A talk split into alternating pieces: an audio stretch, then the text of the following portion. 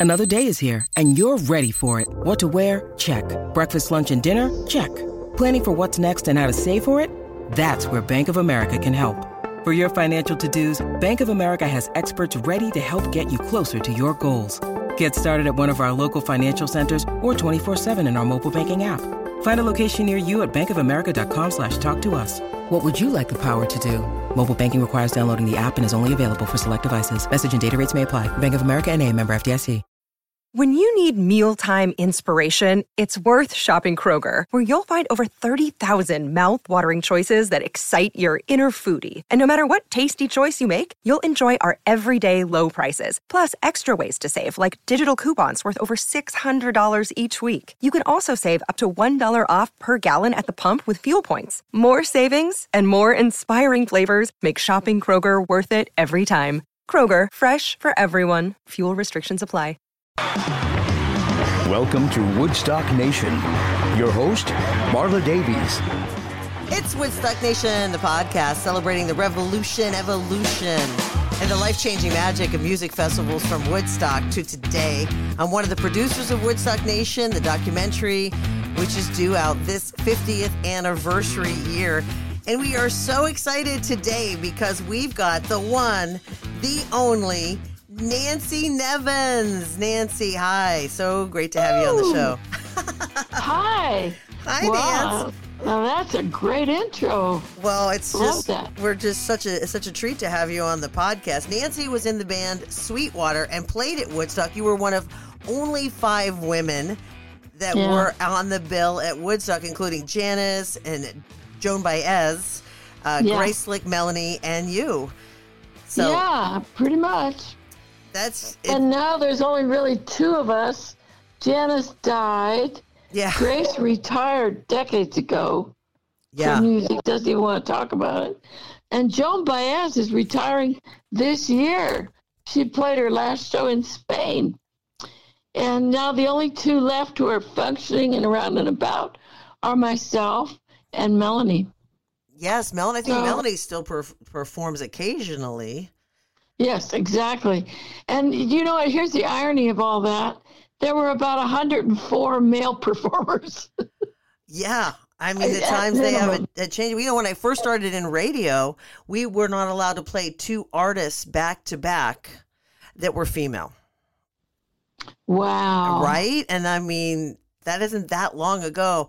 And things Yeah. have changed in a good direction, but it's taken a, you know, it's taken a, a They got a ways to go. They got a ways to go. I mean, all of the w- women coming in. I think show business is the, like the last bastion of something, you know, good for women happening because there's still a lot of sexism. Uh, Alex called it sex pop, you know, dancing girls and minimum clothes and all that. But um, you know, it's it is starting.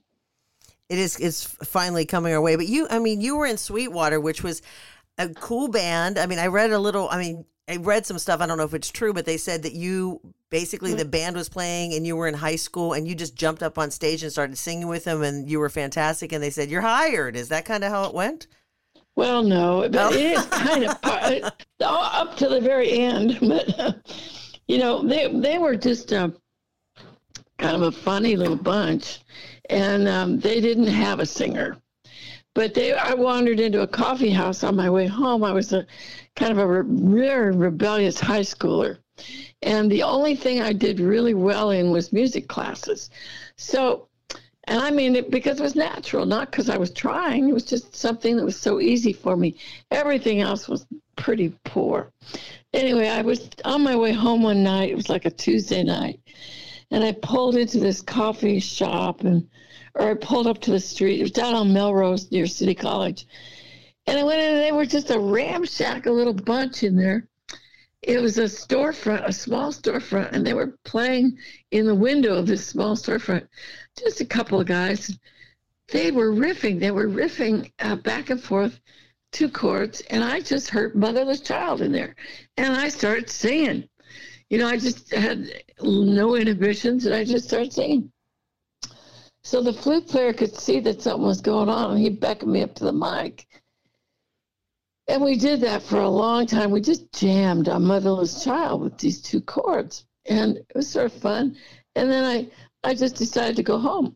I was 17. Mhm. People who are 17 are not really tightly wrapped like me. Anyway, off I went. I went home, and then Alex found me. I don't remember how he did it, but one day I got a phone call soon after that, and it was the keyboard player, Alex. He said, Do you want to join our band? I said, Well, I don't know. Oh, it wasn't like a dream come true. You're like, I gotta think about No. this. It wasn't a dream come true. There wasn't such things in those days. I mean, now you have young girls with big voices getting groomed, right? They have to have Facebook pages and managers and all this stuff. hmm There was none of that then. We didn't have computers. We didn't. The music business wasn't really. I mean, rockers were always getting ripped off, and blues singers, and Yeah. I, I didn't have any aspirations for that.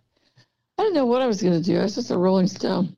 So I said, okay. Why not? You know, there was 26 of them in the beginning, and they were called Jay Walker and the Pedestrians. Okay. And, Yeah, it was a crazy bunch. Just we were like a we have always been integrated and diverse. It was like a mini United Nations. Yeah. Anyway, we we played one gig, but it was so awful. It was really hard to stop and start because everybody just played whatever. Yeah, you were just jamming. You were a jam band. Yeah, I didn't particularly care for that, so I just you know we got I got out of there. Then I went to my high school graduation, and that was sort of okay. I had a partial scholarship to Cal Arts as a composition major. Oh my. Okay. That was that's a bigger feather to me now than it was then. Yeah. It didn't mean anything to me then. By that time, by the time I graduated, Sweetwater was born, and that we were eight of those 26 crazy Jay Walker people, and Alex was sort of spearheading it, and we broke away and uh, set up in his parents' house in Silver Lake, long gone now. But uh, Alex brought in Fred, the bass player, because they knew each other. They played many gigs, bar gigs, and things together. And we started becoming Sweetwater And so, And what year was this? about 1967. Okay, yeah, Summer of Love, right? And so you Yeah. you got to play with a lot of people. I mean, you got a record deal out of it, and you you played Right away. probably a lot of festivals. I'm thinking. I thought you know you played with Hendrix and things before Woodstock, before you guys Oh, played at. Woodstock, right? Oh yeah, we played with everybody. It was it was a big circuit, and we had a really gung ho manager. Man, this guy was he was his. the name of his management company was Shady Management. Oh. tells you Oh, something. He was a mover and a shaker, and this guy got us everything. We worked everywhere. Honest to God, we did, Mar. We played everywhere. We Right. played every single festival around the country. before Woodstock. So you, you, did you did you happen to play Monterey Pop? I'm not sure about that. We did not, but did we not, went okay. to it. Oh, you went we as a okay, Yeah, we went to just see it. okay. And it was there at the scene of Monterey that we we chose our name because we had been standing around in the kitchen at Alex's parents trying to figure out what to call ourselves. And we went to Monterey, and the flute player got up in the morning and splashed his face with water from a creek. And I said, Don't do that. It's dirty, filthy water. He said, Oh, it's not filthy. He said, Sweet water. And a little cartoon light came on over our heads, and we ran up and told the rest of the band, Sweetwater. So that was how, oh, I mean, it- nice. just like a cartoon. This whole story is unbelievable, but that is what happened. And so, but we stood at Monterey. Turns out Monterey had a big effect on Alex, the keyboard player. He just loved that. He's that's what I want to do. well, what did you think? play. What did you think about the, the festival scene? Did you, did you like being in a big crowd with a you know a bunch No. of different bands? Oh, you didn't like it at all. No, it didn't appeal to me, but it's appealed to him because he's he's a pretty smart guy and he could see the future. And he said he knew Yeah. you had to get involved, but it, so you- because a lot of people love the big festival scene. I mean, we just had the No. Outside Lands this weekend, big San Francisco festival, three day festival, and you know everybody goes for three days, just kind of like a Woodstock thing. And people get dirty and they camp out and they, you know, you know how it goes. But that is not a That's Nancy not Nevins kind of thing. No. Uh-uh. I'm a hotel room kind of person.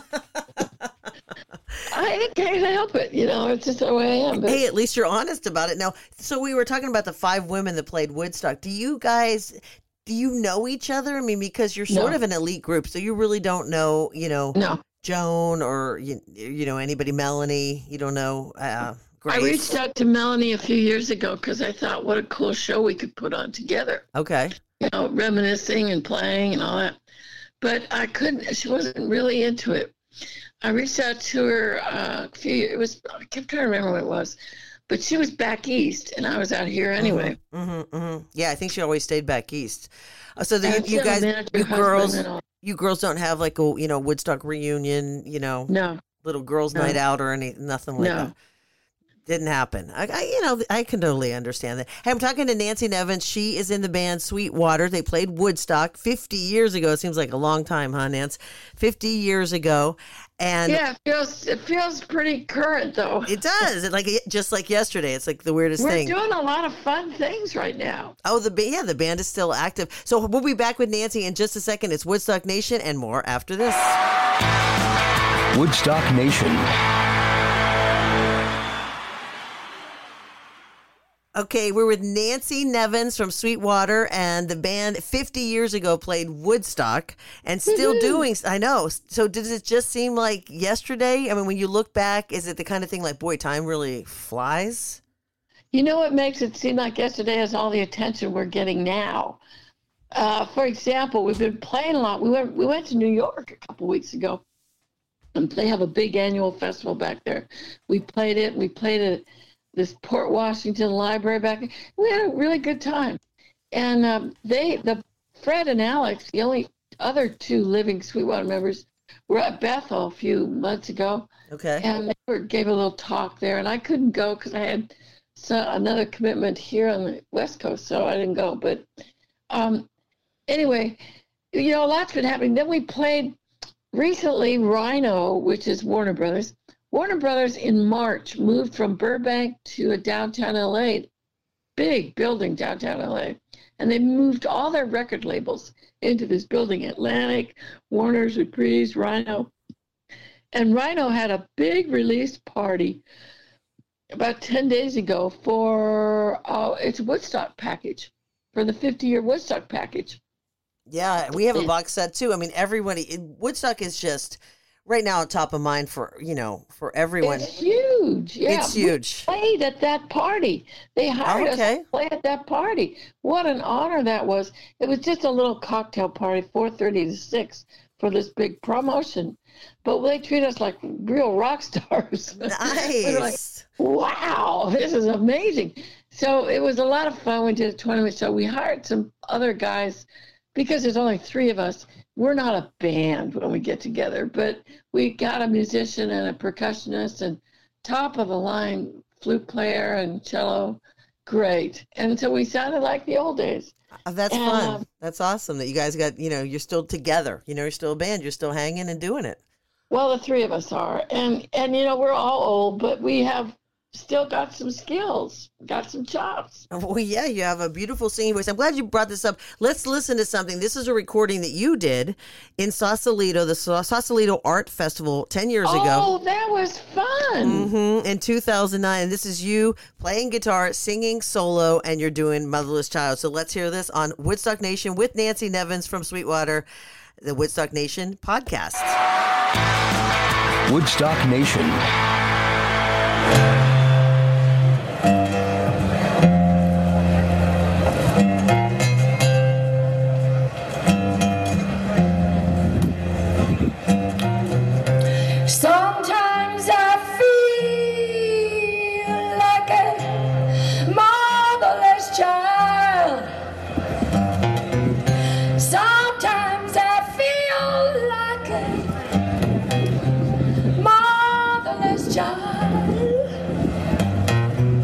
Sometimes I feel like a motherless child, and I'm a long way, and I'm a long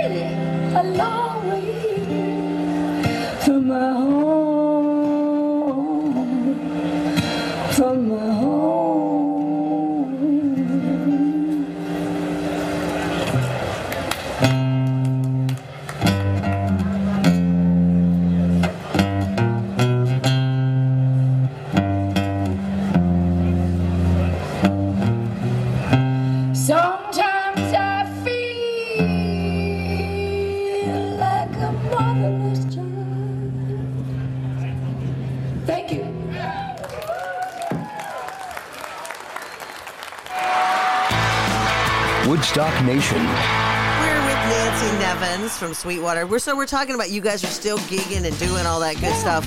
But Yeah. in the day, 50 years ago, now you guys played at Woodstock and you you drove in your tour bus. Is that right? You didn't get helicoptered in, or, or- is that correct? No, we did. We Oh, didn't. you did. We did. We did. We were drove in cars. Oh. We were at the Holiday Inn. Okay, everyone was right. Everyone was at the Holiday Inn. Oh, I don't know about everyone. Oh, We got there and and they didn't even know who we were. But They gave us two rooms, Okay. and the resentment of my life is they gave Joan Baez ten rooms. Oh. anyway, we had eight people in two rooms, and finally nobody knew what was going on. It was everything you've ever heard about Woodstock chaos. Finally, we really had to get on because the whole reason we went on first was Alex, our keyboard player, was in the Air Force Reserve, and we had to get him back to Riverside, California by six in the morning Saturday. That's why we played first, or we Okay. were supposed to. You're supposed to play first, but you were the first band because Richie Havens had to jump in. A few other people jumped in. Country Joe, I believe. So when you guys, so you you did get helicoptered in, which is pretty exciting. We were the I would first think. band to be helicoptered in because our cars got stuck. Okay. Everybody was abandoning their car, and just walking away. Right. And we got stuck on this one lane country road. We kept saying in the hotel, we got to get there, we got to get there. So finally, we jumped in the cars and then got stopped. And we got stopped by in, next to a pasture, a, a farmhouse and a pasture. And the guy said, oh, duh, we'll get helicopters. So we were the first ones in on helicopters. Okay. What did that seem like when you were flying over top of the crowd? I mean, did it blow you away? No, it blew Alex away. It didn't blow me away. I was so worried about getting him back. Okay. He was looking at the people going, "Holy crap!" I did notice it. I don't don't get me wrong. I didn't notice it, but I was obsessed with getting him back. And we were professionals. We'd been playing all over. We played all these festivals. We were so we we're just going to do, you know, just showtime. Yeah. Yeah. Sure.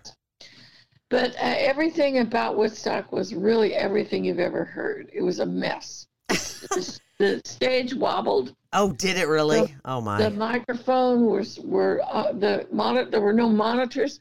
We could hear each other. So the the fact there were so many people there was the least of our concerns. We had a lot of equipment problems and getting there, and the the way the show actually happened was Richie Havens went on, then the Swami Satchidananda went on mm-hmm. and chanted, and then we arrived. Okay. Tom McDonald went on the next day. He was maybe stoned or something somewhere. I don't know why he thought that, but Okay. Andy Zax Tom, talked him out of it. Andy Zax is a producer of the package.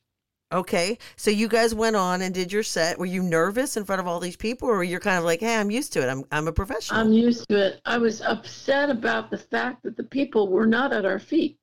This was the Oh. first time that a media pit was used, okay. and they were at our feet. Media, photojournalists. Yeah. And it's, I, you know, for me personally, it's pretty hard to sing to a camera lens. Yeah. I just wasn't into it. And so I had that go. I was like really aware that, oh, plastic city here. And the people were 20 feet away from me. In the front of this, there was a wall walling them in. And beyond that wall were people. And I was reaching out to sing to them because we had a lot of fun with the people. They were usually right at our feet and we just played. Right. So you felt a little detached from the crowd then, and it was a huge crowd. Yeah, terribly detached. And it wasn't raining yet. That's good. and uh, you know, and so we were just kind of.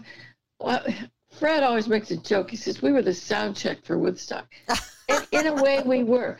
As it turns out, there was guys in a sound truck, some sound truck somewhere nearby there, not even knowing what to plug in for us. Oh, yeah, yeah. You were the test pilot, kind of. We were the test pilot, and there were no monitors, and it was tough. But even so, I do want to add that we got that crowd on their feet. That was such a good crowd. Woodstock was never about the music, it has always been about the people. And that's why they can't redo it. That's why they can't, co- they try to copy it. And this latest effort just fell apart because ego and money got in the way, profit. But Woodstock wasn't about that. It was about this amazing audience. Those people were loving and accepting, and they had unity. And they, you know, they would have loved anything. They would have loved dancing dogs or poodles. You know, they were just, they were, everybody was stoned and happy and rolling around and having a good time. And, you know, they were, that was a great audience. What do you think it was? What was the magic of the 60s? I mean, do you think anything we could ever be that peaceful and, you know, now 50 years later? I have no idea. I have no idea. I mean, there's all kinds of theories. I mean, there's certainly more people now than there were then. But young people had a magic about them in the 60s that is gone. And I, I would blame materialism just personally because in the 60s we got by.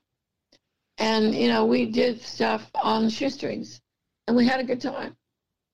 Everybody was devoted to having a good time and loving each other. You don't see that that much anymore. You see a lot of competition hmm and a lot of fear.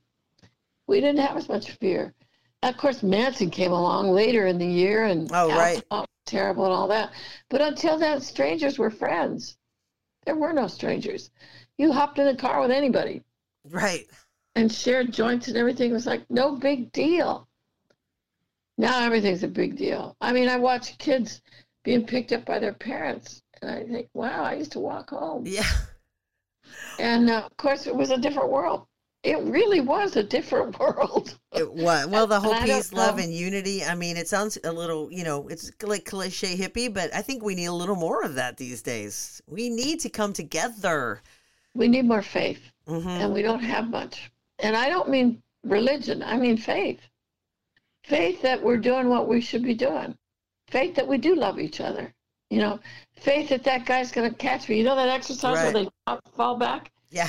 Nobody will do that in real life. Well, you know, I you know, with all when there were the whole fad of everybody, you know, doing, you know, just jumping in the crowd and you know moshing and jumping in the air. There's a lot of faith in when you Well, jump. that's true. If you jump off the stage and into the crowd, you're really hoping someone's going to catch you.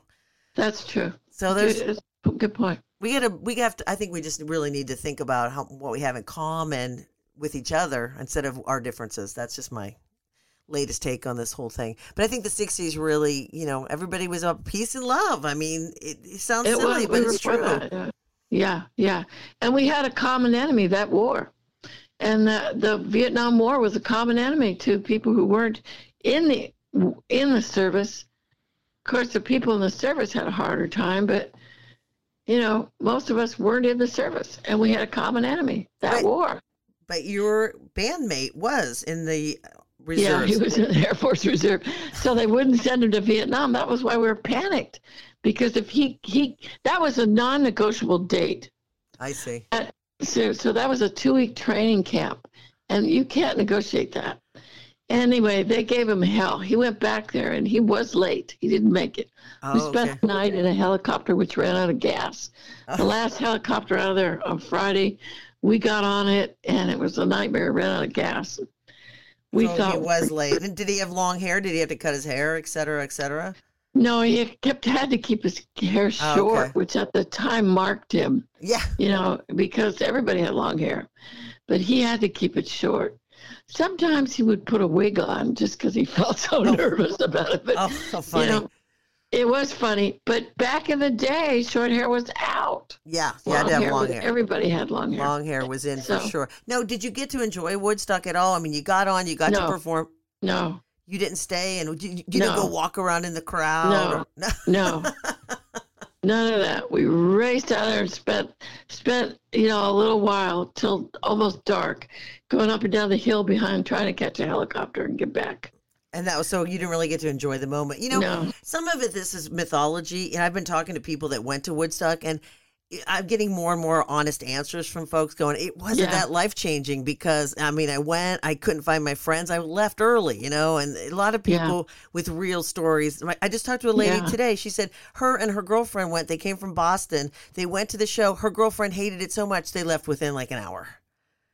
Same thing. Oh wow! And I said to her, Wow, are you still friends with that girl? And she goes, I don't even remember her name. I go, Yeah, that was a poor choice. I mean, you, it was a lot of work to get to Woodstock. I think I would have tried to stay a little bit longer, but you know, you had a helicopter ride. That's pretty cool.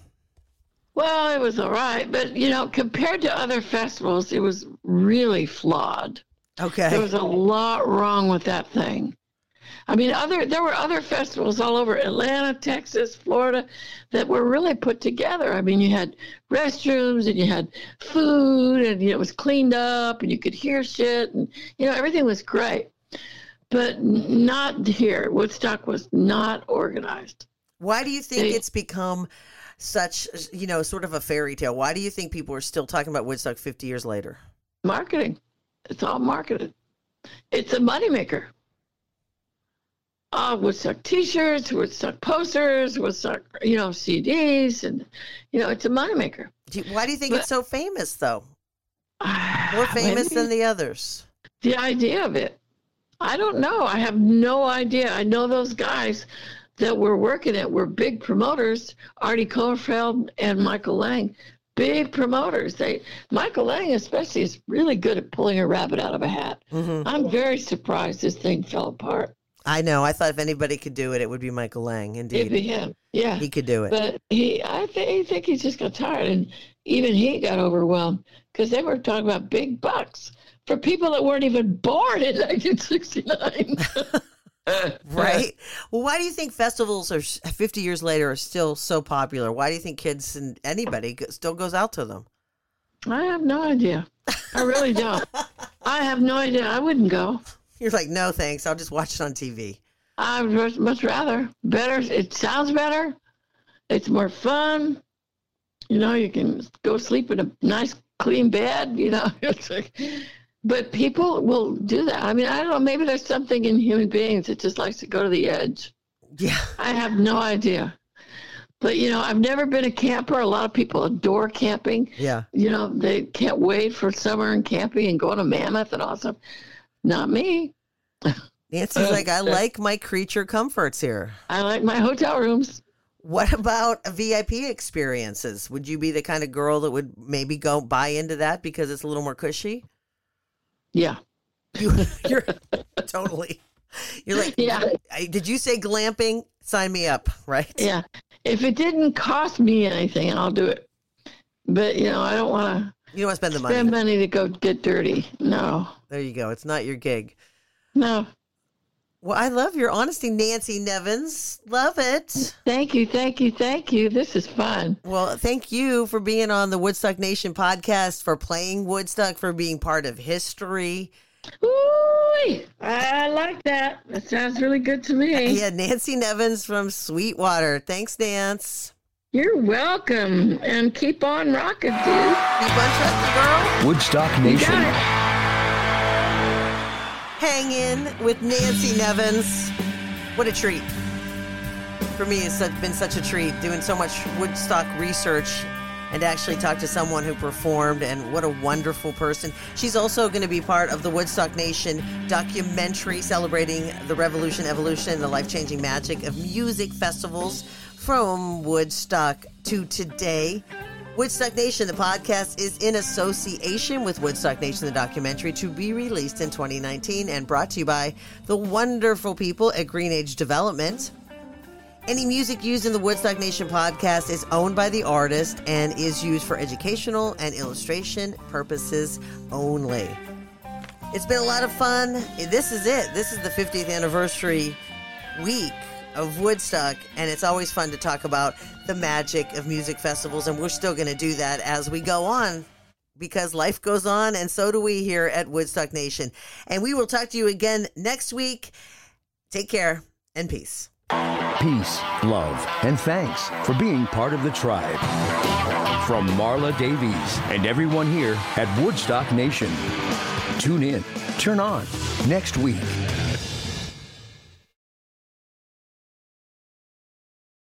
It's not easy being the one everyone counts on to keep your operation running, no matter the weather or supply chain hiccup. But we get you, Raymond in Buffalo, Maria in Miami, and Jules in Troy Taking control of everything that's under your control. At Grainger, we're here for you with high quality supplies for every industry, plus real time product availability and access to experts ready to help. Call, clickgrainger.com, or just stop by. Grainger, for the ones who get it done. It's NFL draft season, and that means it's time to start thinking about fantasy football. FantasyPoints.com features industry leading experts and prognosticators using proprietary hand charted data to help you score more fantasy points. FantasyPoints.com is the place to go for whatever kind of fantasy football you play. Whether you play fantasy football, daily fantasy sports, or do a little bit of everything, Fantasy Points has the meticulously researched content to guide you to victory. And why wait for the fall? Fantasy Points also covers the new spring football league, the UFL. Join the guru, John Hansen, Scott Barrett, Joe Dolan, and other massive names in the fantasy football universe with an exclusive offer. Use code Pantheon for 15% off any fantasy points package, including the all in package, with access to every article, tool, and data nugget that Fantasy Points has to offer. That's fantasypoints.com and code Pantheon for 15% off at Fantasy Points. Fantasypoints.com. Code Pantheon. Score more fantasy points.